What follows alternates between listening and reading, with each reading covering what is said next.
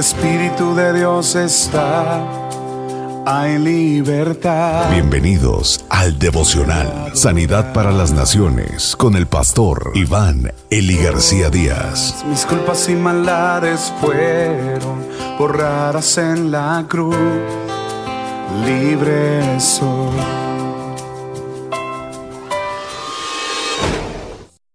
Las demandas del Evangelio. Jesús enseñó sobre la seriedad de las normas de su reino. Mateo capítulo 5 versículo 27 al 37. Ustedes han oído que se dijo, no cometas adulterio. Pero yo les digo que cualquiera que mira a una mujer y la codicia, ya ha cometido adulterio con ella en el corazón. Por tanto, si tu ojo derecho te hace pecar, sácatelo y tíralo. Más te vale perder una sola parte de tu cuerpo y no todo tu cuerpo sea arrojado al infierno. Si tu mano derecha te hace pecar, córtatela y arrójala. Más te vale perder una sola parte del cuerpo y no que todo él vaya al infierno. Se ha dicho, el que repudia a su esposa debe darle un certificado de divorcio. Pero yo les digo que, excepto en caso de infidelidad conyugal, todo el que se divorcia de su esposa la induce a cometer adulterio y el que se casa con la divorciada comete adulterio también. También han oído que se dijo a sus antepasados, no faltes a tu juramento, sino cumple con tus promesas al Señor. Pero yo les digo, no juren de ningún modo, ni por el cielo, porque es el trono de Dios, ni por la tierra, porque es el estrado de sus pies, ni por Jerusalén, porque es la ciudad del gran rey. Tampoco jures por tu cabeza, porque no puedes hacer que ni uno solo de tus cabellos se vuelva blanco o negro. Cuando ustedes digan sí, que sea realmente sí. Y cuando digan no, que sea no. Cualquier cosa además proviene del maligno. Alguien dijo, mucho antes que los grandes conflictos bélicos se den en el horizonte, estos ya se han combatido en el corazón de los hombres. Todo adulterio comenzó con una pregunta. ¿Por qué no? El adulterio comienza con todo lo que no se ve. Por eso Jesús es duro, explícito. Es más, no nos deja lugar a duda.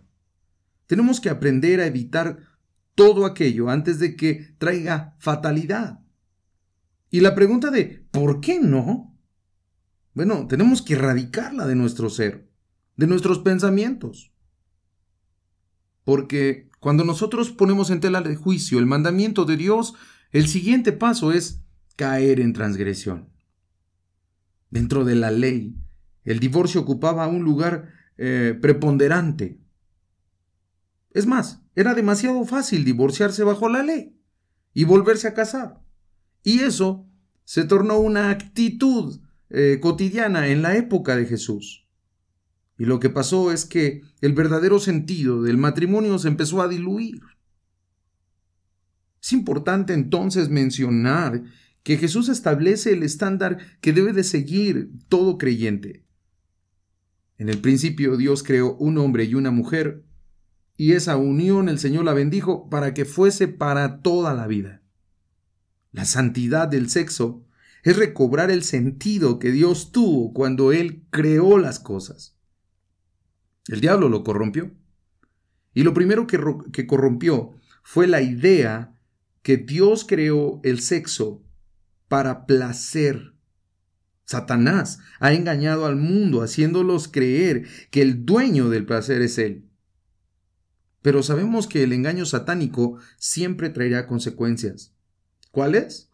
Hogares destrozados, matrimonios heridos, hijos con heridas emocionales, entonces, ¿dónde está el placer en el adulterio? Es una falacia, no existe. El adulterio no traerá placer a tu vida, solo traerá destrucción. Y Jesús hace un énfasis en la necesidad de tener un corazón y una mente alineada con el Espíritu de Dios, cuando enseña lo necesario de jurar, el hombre debe de recuperar el valor de su palabra.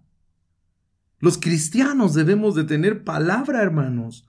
Nuestra palabra debe de ser eh, ley, debe de ser clara, nítida, creíble, honrable. Un pastor decía hace años que un hombre vale en oro lo que vale su palabra. Pero cuando su palabra no vale, no vale nada de él. Debemos aprender a vivir una vida con integridad. Eso de jurar por esto, por aquello, para que la gente nos crea, es denigrante, hermanos. Tenemos que hacer valer nuestra palabra. Quisiera que reflexionemos un momento. Querido amigo, ¿cuáles son las estructuras actuales que rompen el mensaje de Jesús? ¿Qué estructuras se han levantado que contraponen el mandamiento de Cristo? Por ejemplo, ¿qué dicen las leyes de tu país en torno al divorcio? O a la unión conyugal. ¿La palabra de Dios estás dispuesta a vivirla en tu vida diaria? ¿Qué cosas están dificultando practicar la palabra de Dios al pie de la letra? ¿Tu egoísmo? ¿Tu enojo? ¿El querer solo disfrutar las cosas a tu manera? ¿Por dónde vas a comenzar a practicar la palabra de Dios en tu vida? ¿Has decidido alejarte de tu pareja por problemas, pero que no tienen que ver con infidelidad? Pues necesitas regresar a casa. Necesitas reconciliarte con tu pareja y hacer las cosas a la manera de Dios. Este es el Evangelio.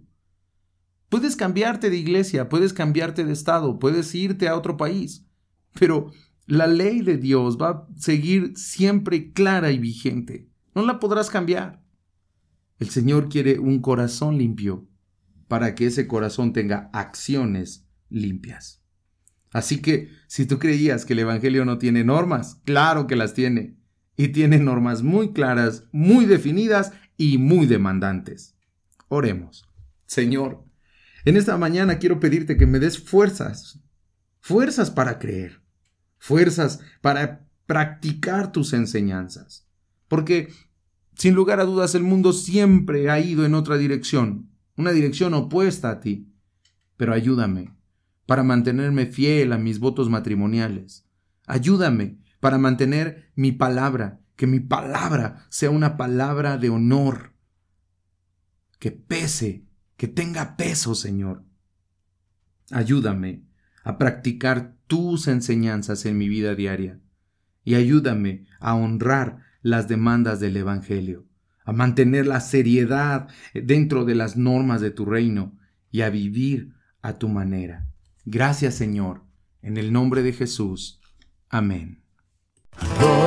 El Espíritu de Dios está hay libertad. Muchas gracias por escuchar el devocional de la Iglesia Cristiana, Sanidad para las Naciones. Te invitamos a que te unas al trabajo misionero, Sembrando Económica, para la obra del Señor. Ponte en contacto con nosotros al teléfono 55 346 96 754.